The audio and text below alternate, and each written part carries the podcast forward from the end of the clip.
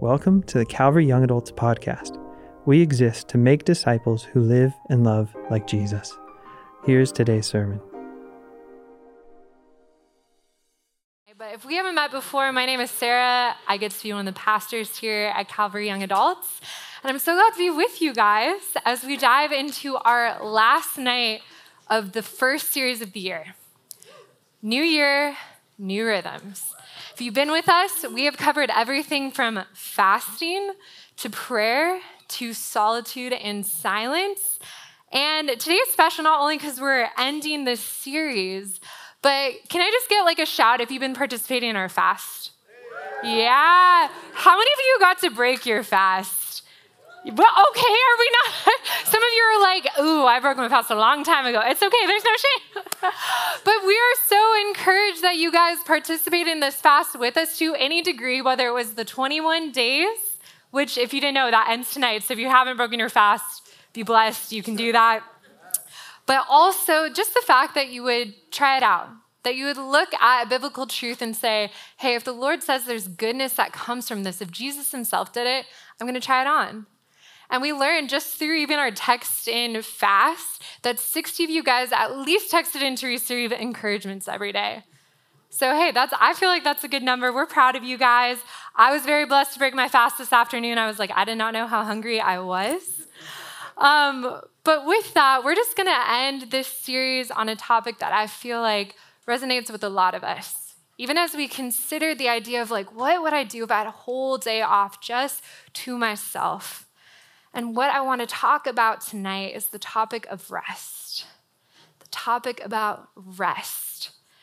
Essentially, rest is to take a pause from labor or activity in order to be rejuvenated or restored. To be rejuvenated or restored, just to take that rest. And what I know is as people, we're multifaceted. There's different aspects to our lives that crave and desire us, and they kind of fall under the idea of this that you, as a person created in the image of God, not only you don't have a soul, but you are a soul. You're a soul. And the, the Hebrew word for this is nephesh. And I could spend a whole sermon on talking about what is it to be a soul, but essentially I'll break it down this way for our time's sake. It means as a person, you have a mind, you have emotions, and you have a body. And in some mystery of how God created you, those things are all intertwined. And when we take inventory of those things, one thing we ask ourselves is Am I feeling rest in those different areas? To start the night, just get us warmed up. If you met your neighbor, congrats. We're to be interacting a little bit more. Um, just to start, I just want to take an inventory of our rest. Like, how rejuvenated, restored do you feel in these two areas? The first being the body or your physical sense, and the second being your mind and your emotions. So all you got to do, I'm not going to ask too much. You don't have to divulge any details. Therapy session. Um, just turn to your neighbor and we're going to start with our, our, physical rest. And just on a scale of one to 10, just you either flash a number or tell them like verbally, I'm like a three. So just like in the count of three, just like give them whatever number on a scale of one to 10. Physically, I'm feeling blank, okay? All right, one, two, three. Oh.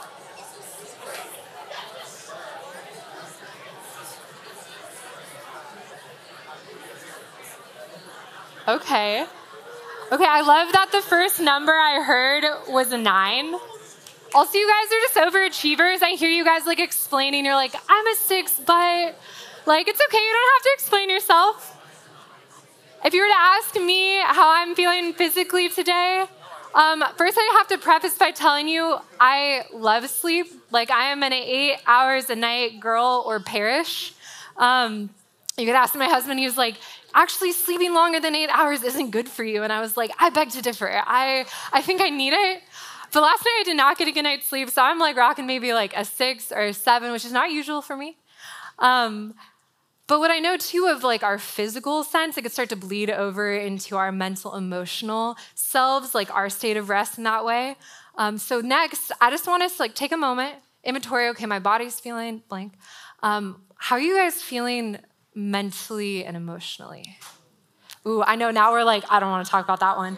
Um, and again, you don't need to give an explanation. All you got to say is like the number. So on the count of three, I want, I want you considering and be honest. Be honest. Just turn to your neighbor and I'm, I'm feeling blank. Okay? One, two, three. Oh.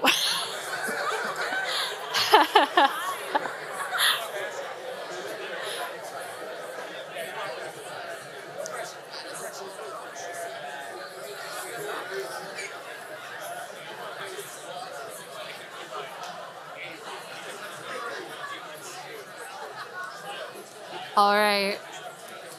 That time around, the first number I heard was a three. So I'm not saying that's the whole room. But what I, what I know to be true about this is sometimes, as easy as it could be to diagnose, or easier as it is to diagnose maybe our physical state, sometimes it's actually can be a little easier to treat, right? Where you're like, okay, I'm tired. I got to get a little more sleep. Maybe not be on my phone so late. Maybe eat a little better, move my body. Like, it seems like there's manageable ways we can move from a place of exhaustion to rest with our bodies. But when it comes to our mind, our emotions, that can get a little tricky. That's why I heard some of you guys go, Ooh, I don't know about that one. Or maybe you've been at a certain number and you're like, I'm just at my, I don't even know how to move that number anymore. It feels like I'm just so flaky. Like I can go one way one day and the next, the next. Like, what do I do? But the good news about being a soul and having these things interconnected and having a creator who made us for these things to interact is there's actually truth in scripture to help us to find rest in every area. That's what we're going to talk about tonight. And what I'm going to start by is examining the area of the mind and the emotions, because truly I feel like that's the trickier avenue. But the assurance, again, is as we look as the, at these areas, God has something to say about our minds, our emotions, and our hearts. And as I looked out at the Word of God, when we start to look at the mind and the emotions, and frankly, anecdotally from my own life, I came to find this one truth I'm going to focus on. That one of the major enemies of our rest when it comes to our mental state and our emotional state is encapsulated in a word, and the word is worry. It's worry. Worry is an enemy of our rest. Worry is an enemy rest. And here's what worry actually means. Here's the definition of worry worry is to give way to anxiety or unease, to allow one's mind to dwell on difficulty or troubles, to like live in those difficulty and troubles. The reason I share that definition is I think we can take the word worry and we kind of water it down. Like we like meet people and we're like, ah, she's just a worry wart. Or, oh, my mom, she worries because I stay out late. But then we look up the definition, and I feel like it's the word anxiety that kind of catches us more. Because, like so much of temptation and sin in our lives, like it's not a temptation to have a thought of worry. Or, sorry, it's not a sin to have a thought of worry or to be tempted by worry, but it is sin, meaning moving off the mark of how God created us to be and to act and engage with the world, to give in to anxiety. And that's the kind of where I want to talk about tonight. So when you hear me speak, I might use the term anxiety interchangeably with worry. Part of that is I just want us to connect those two things to understand that there's something about anxiety, that worry, that is actually not only something that's annoying or maybe distracting, but that's actually harmful to the rest of our souls. Because when we start to take those anxious thoughts and not take them seriously, it's not as if they go away. We actually start to meditate on them and I don't know if you've, you've felt this, and Michael's kind of brought this up a few times, but anxiety is kind of this low hum that seems to be constantly present in our culture. We're constantly getting input saying, hey, pay attention to this. This is important. If you don't agree with this, there's something wrong with you. If you don't actually look like this or talk like this or do this, and you're constantly maybe like a little off kilter, like you're entering a space and you're like, I'm not actually sure how to present myself. I'm a little more self conscious, self aware than maybe a few years ago. It's all around us, it's what we swim in. And if we're not careful, it could actually start destroying this beautiful connection to our Creator. See, for personally my life, and I'm willing to guess yours, um, worry has been the chief thief of my joy. Like the chief thief of my joy. It's the difference in my life between surviving and actually thriving. having a life that is fruitful, that I'm present, that's enjoyable. And for us, truly, I believe living a life of worry is the difference between living a life of soul rest, just like rest, knowing who we are, knowing who God is, and a life of soul restlessness, where we just constantly are pulled by the streams of other people's thoughts and opinions, by the enemy, by the world. So, tonight we're going to look at what God has to say about worry in light of this life of rest that He has for us that he's promised us when Jesus said, Come to me, all who are heavy laden, and I will give you rest. We're going to unpack what does that actually look like? What is our role in participating in that? And before we get there, I just want to give this disclaimer, this preface just from the top. I recognize that if you're like me, the anxiety you face may be caused by a chemical imbalance, it might be caused by past trauma, recent trauma. Perhaps it just feels like, okay, this is a more regular thing. Um, and to that, I just want to say, like, we do serve a God who heals. Like, He can heal you in a moment. But I have lived most of my life where God has chosen to heal me gradually through His truth, through prayer, through therapy, and even through medication. So I just want to say that from the top. I just want to invite wherever you are in your relation to anxiety to come into this space and hear the truth of God, knowing that His word does not return void that He has truth to speak over your life. But if you need help, if you're like, this is just out of my ability to manage, which let's be honest, all of it is, um, please find us after service. We'd love to talk to you, we'd love to help you. Because nowhere in my message, I'm just gonna say this to you, are you gonna hear a promise for a worry free life? As long as we're on this side of eternity, worry is gonna be a temptation.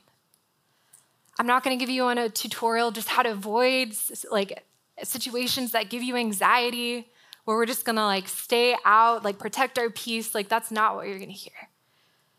But you are gonna hear how we can develop a response as a people of God in the face of worry that produces a life of rest in the middle of a frantic world. You guys with me?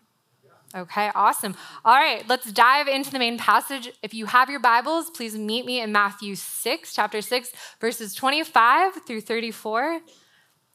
So you use your phone. It's all going to be up on the screen too. No judgment if you're, you're looking up past my shoulder. These are the words of Jesus to his disciples.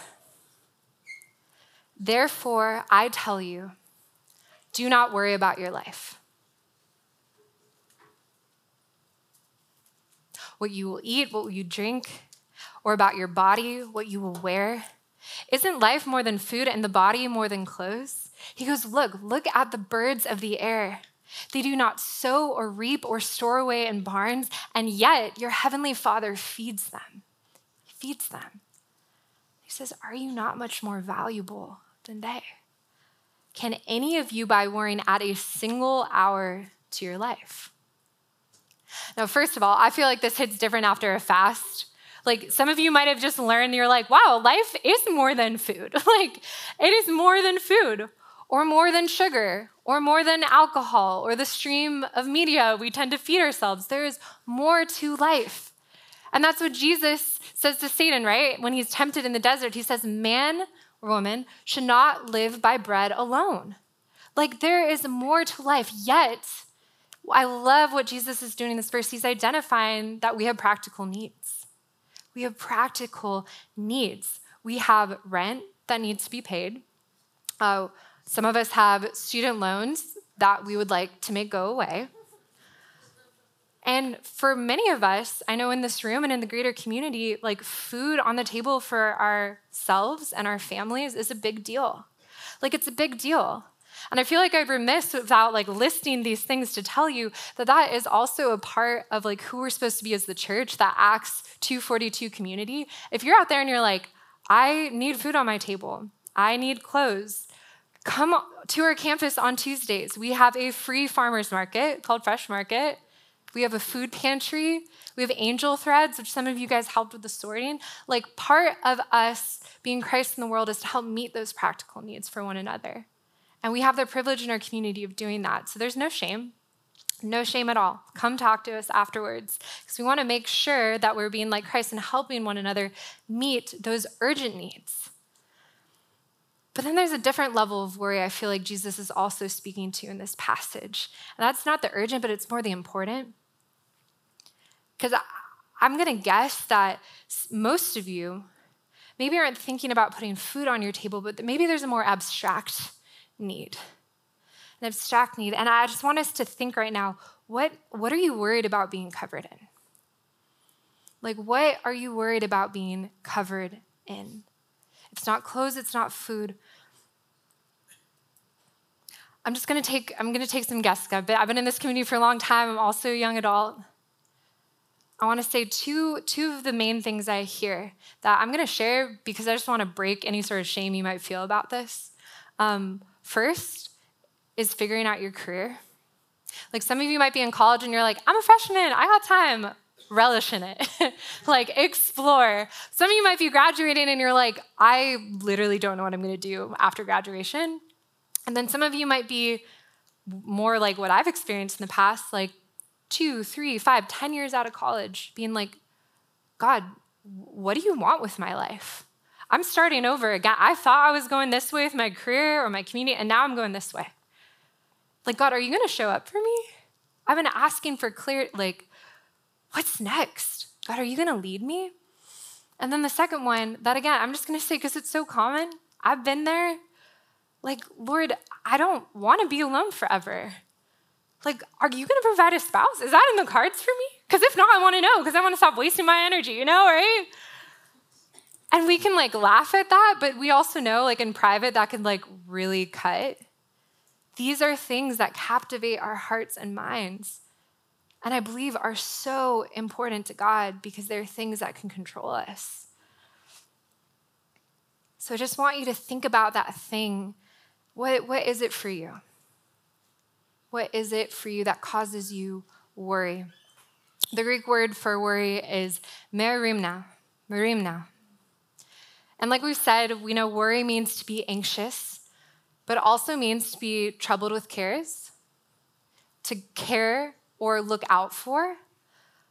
And then this last definition, I kind of want to hone in on it to seek to promote one's own interests. To seek to promote your own interests. Because I believe this last definition is actually what we can get caught up in. Oh, I'm not worrying. I'm just trying to get to the bottom of it. Have you figured out a solution? No, but I've actually thought about 40 different ways this could fail, and I think I'm really getting somewhere.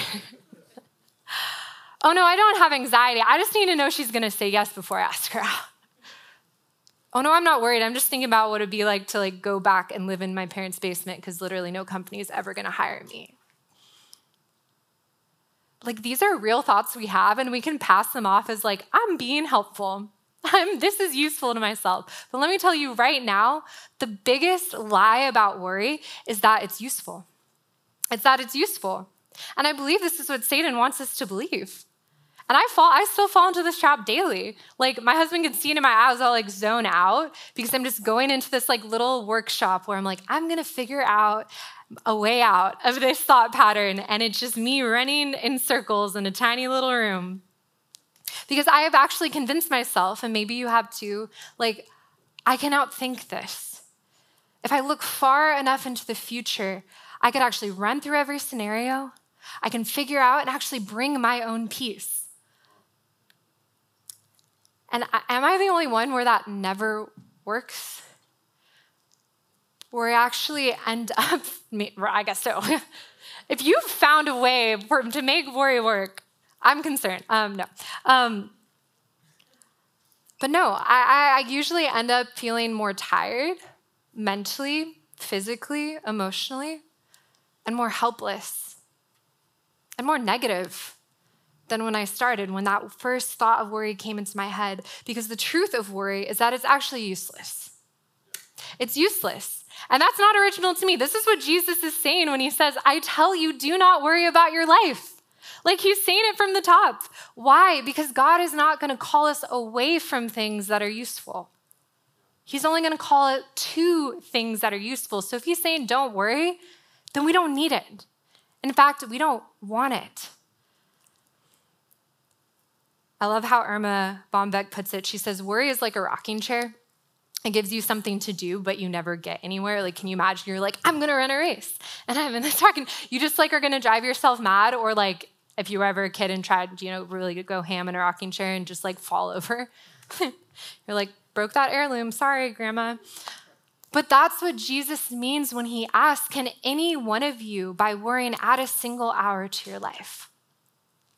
Can any of you, by worrying, actually get anywhere? The claim I want to make tonight, and I've said this before, but more than useless, worry is harmful.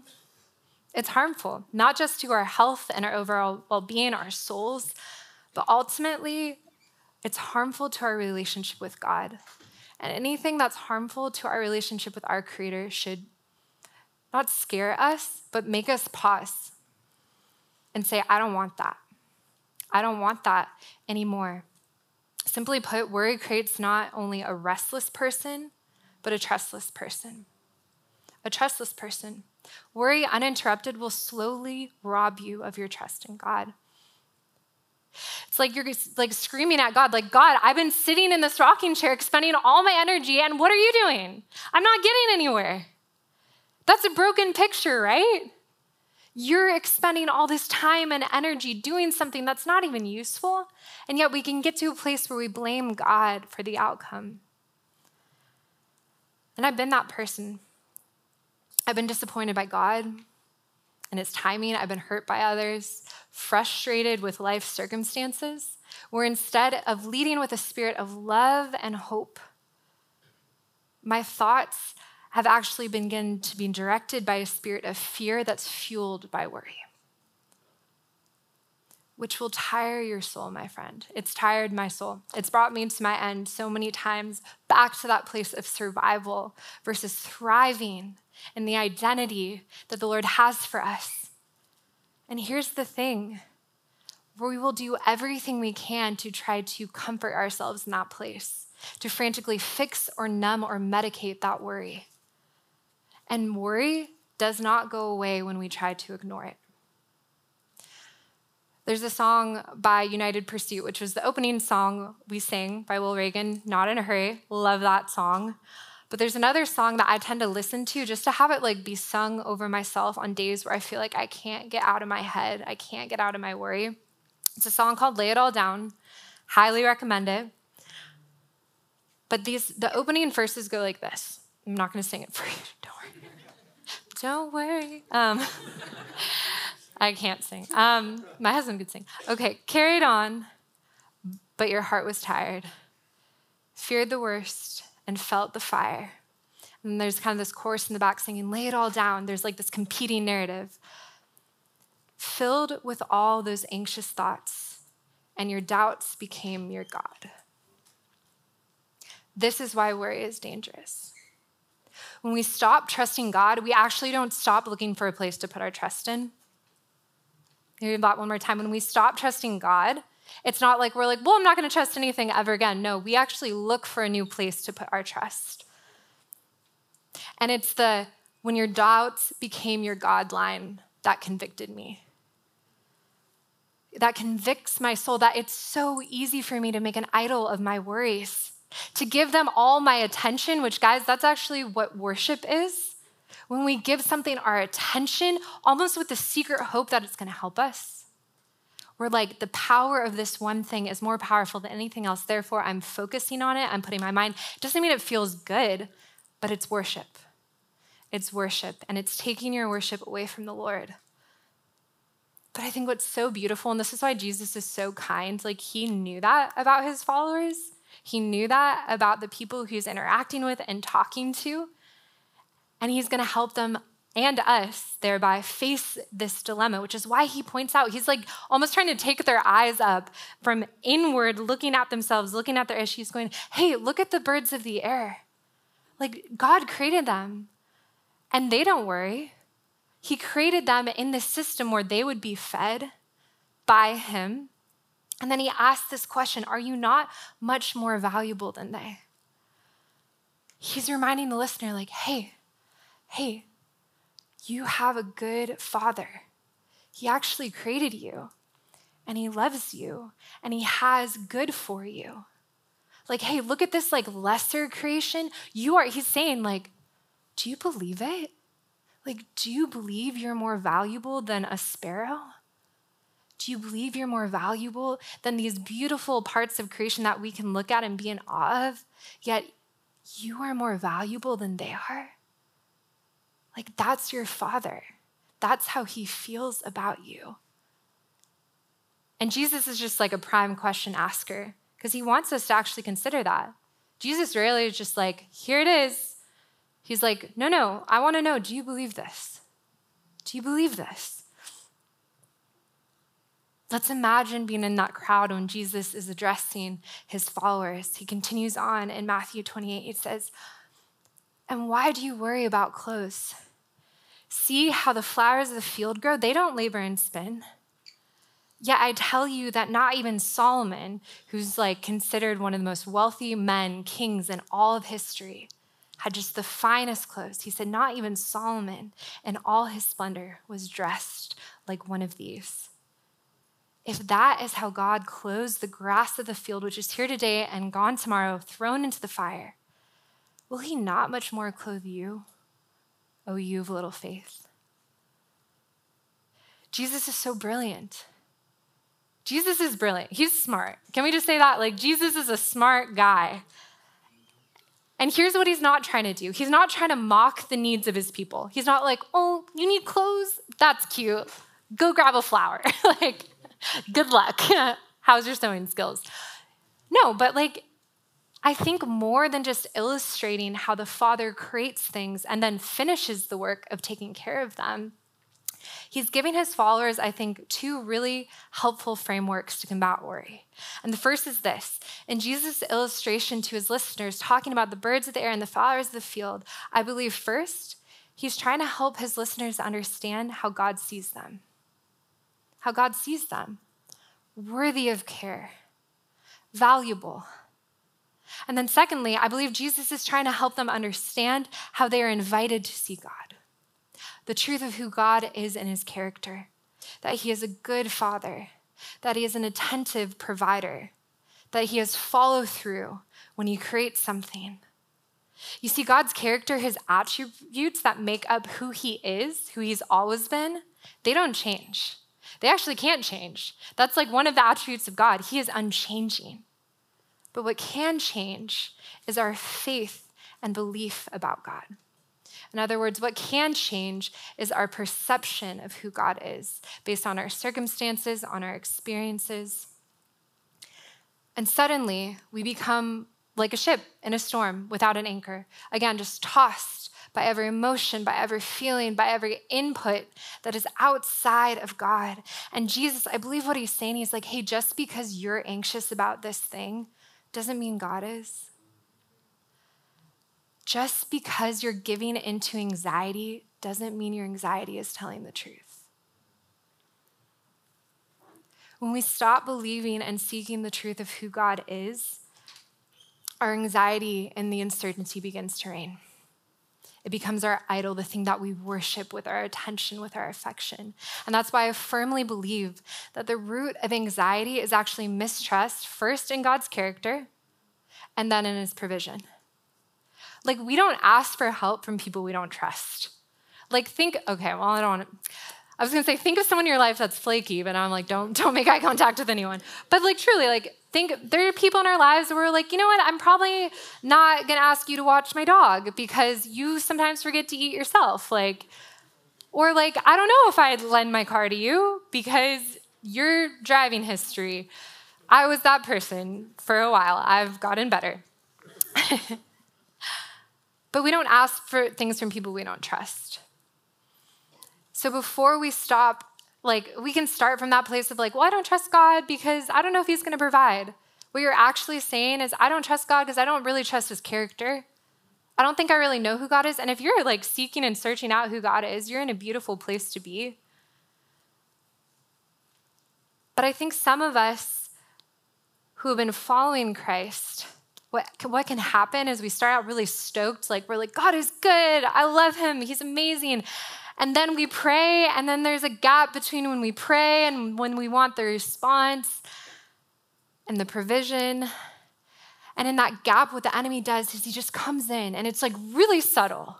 It's really sneaky. He just comes in and he just starts whispering and he goes, You know, I think God must be preoccupied. You know, you, you've prayed that and I know it's good, but I think God's actually just uninterested in your worries. Or how about this? I think God's annoyed by you. I think God's mad at you. God's actually not just. Because that thing that burns in your heart to see justice, He hasn't really resolved it yet in the world. Or maybe God's just not actually powerful enough to change that circumstance. Do you see how sneak that is? Has this ever happened to you? Where you like get a thought and you're like, well, that doesn't feel good, but maybe it's true. Or maybe I was talking to a friend about this and she's like, it's it's not that. Sometimes I just feel like when I pray, God's gonna like answer my prayer, but he's gonna be more like the genie in Aladdin, where it's like, I didn't say the exact right thing. So then the answered prayer is gonna be kind of this like contorted version of what I wanted. How, many of you seen Aladdin? Are we 90s kids? Okay, all right, all right. But like these lies can be so sneaky. Like I was thinking about it, and I feel like when we have lies that just like permeate our atmosphere undetected, it could almost be like, like carbon monoxide. It's this invisible poisonous gas. Now, I'm not trying to unlock any new fears. We most homes have little detectors, but like undetected, if we breathe it in, we begin to be disoriented. And at the end of the day, it can just become toxic. It could become life threatening. I think the same is true when we let those lies just permeate, we entertain them, we make room for them. So I'm wondering, in light of this caring, intensive, and able Father that Jesus is talking about, is there a lie that you're believing about God right now? That's like permeated your atmosphere? Like, this is uncomfortable. Like, no one wants to be like, no, God is good all the time. But, like, I can guarantee you, we've all believed some sort of lie about God that doesn't match the description of who Jesus is and who Jesus testifies to as his father. So, what I want us to do, um, if you're wondering why there's a piece of paper on your seat, now's the time. Pull it out. Don't write your name on it.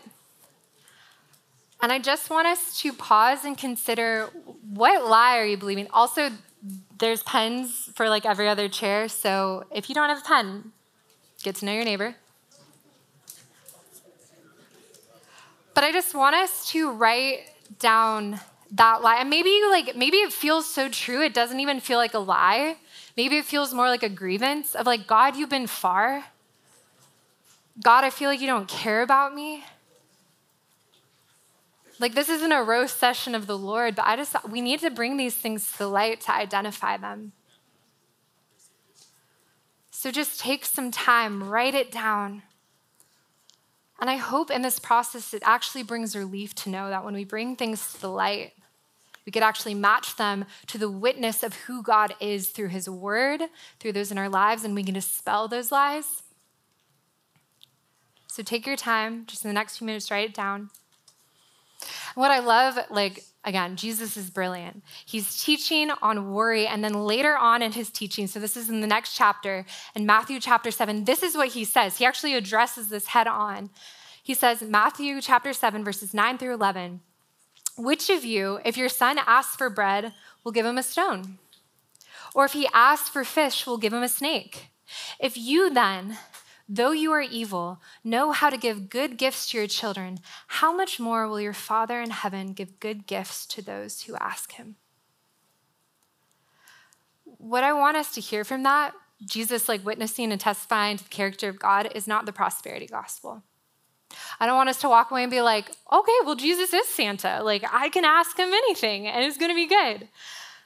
But what I truly believe Jesus is trying to paint is a clear picture of the Father of his character, who is a God who is not apathetic or far off, but invested and very near, ready to provide good quality things to those willing to ask. We need to be people who test anxious and untrue thoughts about our God. To know the truth by going to his word. And I'm just gonna, I'm gonna throw those same lies up on the screen. And what I did is I went ahead and I took truth from scripture that combats them. For the sake of time, I'm not going to read through every single verse, but I just want to encourage you like, if you struggle with anything, take a picture. And if you're like, I don't see my lie on the screen, now you got homework. Go home and compare what you're believing about God to the truth of His Word. Find that truth, write it down. I'll just give you one example. That first one God is preoccupied, He's uninterested. I'm sorry, Psalm 139, 1 through 6 says, The Lord has searched me and knows me. He knows when I sit down, when I rise up, He discerns my thought from afar. He's searched out my past, my lying down, and He is acquainted with all my ways. He is not disinterested in me. His eye is actually never off me. See that? That feels good. When we lean into the truth, when we walk in the truth of who God is. And the list goes on. I could have done this all day. Because when we have a correct view of God's character, we see God has always been and truly is trustworthy. God's trustworthy. And what trust does, trust in God allows us to rest first from our own worthiness and then from our own abilities. From our own worthiness and then our own abilities. That's kind of the gospel, right? Like, we don't have to be good enough. We don't have to outthink our worries. We don't have to outact our worries or our circumstances. We get to call on the one who is able. We just sang that, like, God, you are more than able. Who am I to deny, God, what you can do? We get to rest from trying to be good enough, trying to be smart enough, able enough. We just need to know who to look to. God is our help, and despite the lies, He is good and He is trustworthy. So then we don't have to be like sheep without a shepherd. If you've read through the Word of God, boy, do the authors love sheep analogies, including Jesus. Part of that, it was written in the context in the ancient Near East, which if you go there today, there are still a lot of sheep. It's a part of their agriculture, it's part of their economy. But Jesus himself says that he is the good shepherd. He is the good shepherd. He is the one that causes us to lay down by streams of water and in green pastures, that he walks with us through the valley of the shadow of death. But what happens to a sheep when it doesn't have a shepherd? Actually, I have a picture. Meet Prickles. Prickles is a sheep who apparently, for seven years, did not have a shepherd. They found him wandering out in a field, and Prickles had developed 90 pounds of wool. Nine extra pounds. 90 extra pounds of wool. And at first, like, I love sheep. I'm like, oh, it's so fluffy. Um, actually, this is like suffocating prickles. And not only that, but what happens when sheep like accumulate all that wool underneath, that's where parasites get in. That's where all sorts of like bugs get in and like start to like get under the skin, infection comes and it makes the sheep sick. Like this sheep, not doing so hot. Not doing so hot. And guys, like, let me tell you, without stopping our anxiety and addressing our restlessness, we become a lot like prickles aimless, literally weighed down and infected by lies that have festered in us. Which is so much of how of our world today is without Jesus. We don't even know it. You walk around, the wool's over the eyes, you're just like, what, what way are you even going? What way am I even going? I don't know. I'm just wandering, trying to do my truth, my way. And again, Jesus knows this. Like, there's so much that is not new under the sun, and that's why the word of God is just timeless, it's alive, it's active. Jesus addresses this in verse 31. He says, So do not worry, saying, What shall we eat? What shall we drink?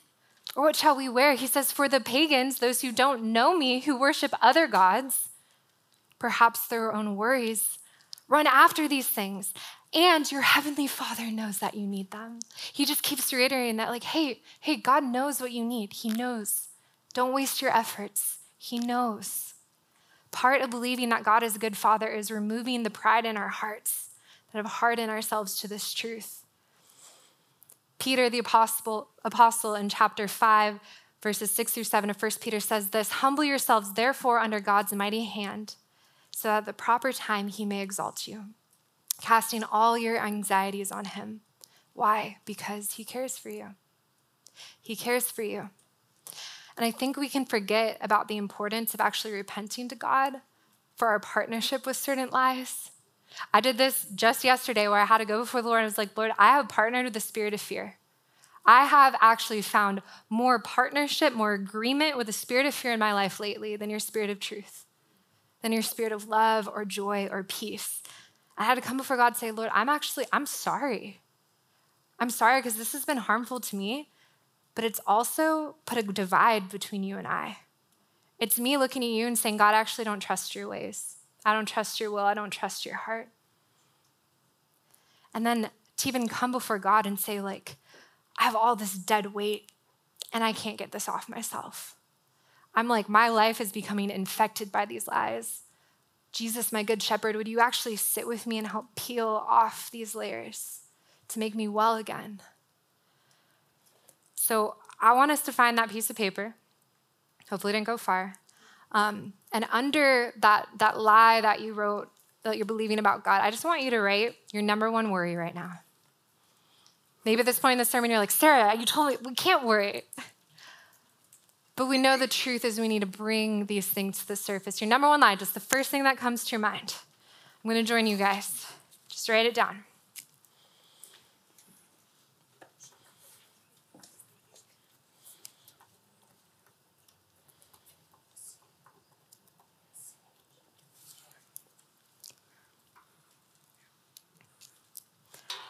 Okay, now I want us to do a little something together. Okay, you guys ready? Okay, I want you to take this lie. I'm really sad my pen didn't work, but I'll tell you what I write. I, I was to write that I, the lie I believe so often is that God actually doesn't care about my anxiety. Because so often I feel like it just doesn't go away. But you know what that does? It actually makes me more anxious, and I don't go to the Lord with my anxiety because it's a lie. But what I want to do, I want to do two things. The first is I want us on the count of three to look at the sheet of paper and I want us to speak truth over it, okay? First thing we're gonna do, we're gonna shout at this little piece of paper right here that represents a lie in our lives. So we're gonna say, God cares for me. Can we do that? Let's do your practice. One, two, three. Oh, I need more than that. Like, guys, like you're speaking truth over a thing that's trying to destroy you, okay? We're gonna use a little oomph. Ready? One, two, three. God cares for me. Good job. So you might not feel better, but it's true. And it's a gradual process. But I hope there is some sort of relief where you're like, yeah, God cares for me. Look how small this is, right? Now we're gonna do something real fun. So that first Peter verse says we're gonna cast our cares upon the Lord, and cast is just another word for throw. So I want you to take these pieces of paper and I want us to crumple it up. Okay, that's gotta feel good. That's gotta feel really good, right? And now on the count of three, we are going to throw high over our neighbors' heads and we are going to cast our cares and say, He cares for me. You ready? Yeah. One, two, three. He cares for me. Do you guys feel better? Do you feel a little better? Come on. Okay. Thank you.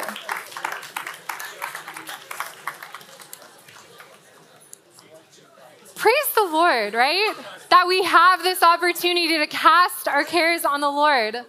Jesus ends his encouragement in this way He says, Listen, but seek first the kingdom of God and his righteousness, and all these things, all this provision that you're worried about, all this provision will be given to you as well.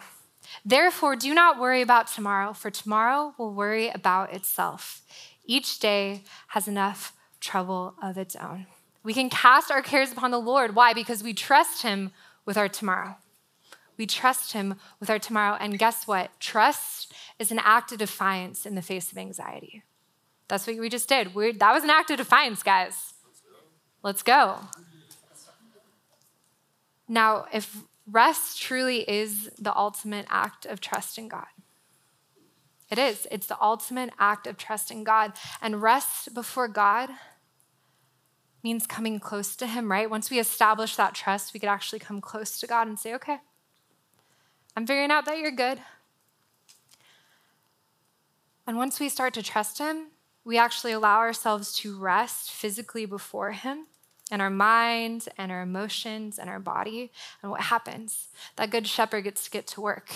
And then one day, eventually, we, we start to look like Prickle's after picture. yes, you guys are invested now, right? That is a bird. The great shot, right? I was like, what a nature shot. He's 90 pounds lighter. Like, do you guys want, like, would you like to be 90 pounds lighter of your emotional anxiety? Okay. Your emotional anxiety, guys. Come on, come on. But do you know what's so profound? When I was thinking about this, again, that sheep needed to be still before that shepherd, like physically be still. And that probably took a really long time to unmangle, to wash, to shave, and then to like treat the infection so that he would be healthy again. And I just think that's the patience of God with us. That's the patience and provision of God where he's like, listen, it's not going to happen always in your time, but come before me, be still before me, and we're going to get to work. I'm going to get to work. All you need to do is be still and to rest. So, the final practical I want to share with you, and I was like, man, I could preach a whole sermon on Sabbath, but I'm going to give you like a quick snapshot because I would be remiss if I did not share this. So, Sabbath is an intentional day of rest, full day. It was written in the Ten Commandments, it was exampled by God on the seventh day of creation. And basically, it just means that you pause from work or labor to simply enjoy and reset and commune with God. Sounds nice, right? We are so bad at that. Like, if this was still a commandment that would be like enforced by law, like, we'd all be in jail. like, we do not rest. We do not rest well. But I just want to give you just like a few Sabbath habits, all right, Sabbath habits to consider implementing on your next day off. And it's going to take time. You're going to have to guard this time, but think about this Sabbath habits minimize distraction. You've been doing this through your fast. Set aside labor, like hard labor. We're meant to rest our bodies. Reset your body with sleep. Do some joyful movement. That just means like you don't always have to exercise for the sake of like losing 90 pounds. Um, no, but you do it because you're like, man, I feel good when I move. Spend time with a friend, spend time creating or being in creation. And I promise one thing like, if you want to optimize the rest of your soul, make time for Sabbath each week. All right, as I call the band back up, thank you guys for being patient. As I call the band back up, I'm gonna ask you guys to do one more thing, one final thing. I want you to find a piece of paper that isn't yours. You get up, find a piece of paper that isn't yours. Now we're like, ooh, I wonder what everyone else.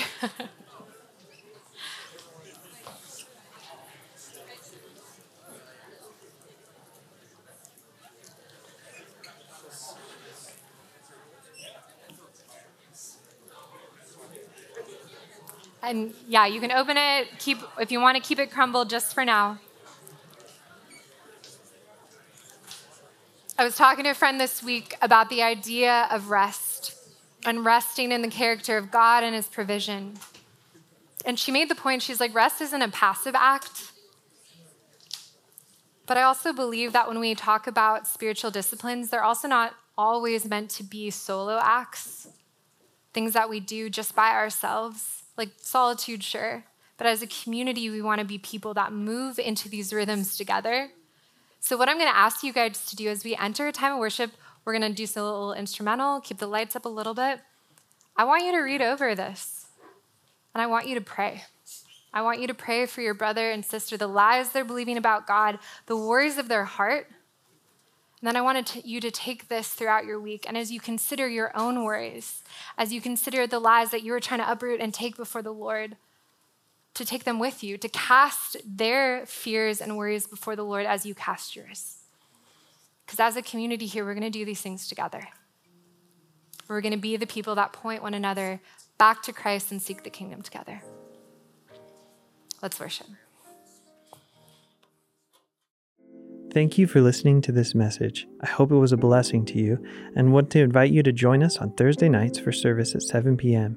To connect with us, follow us on Instagram at calvya underscore or on our website, calvarywestlake.org.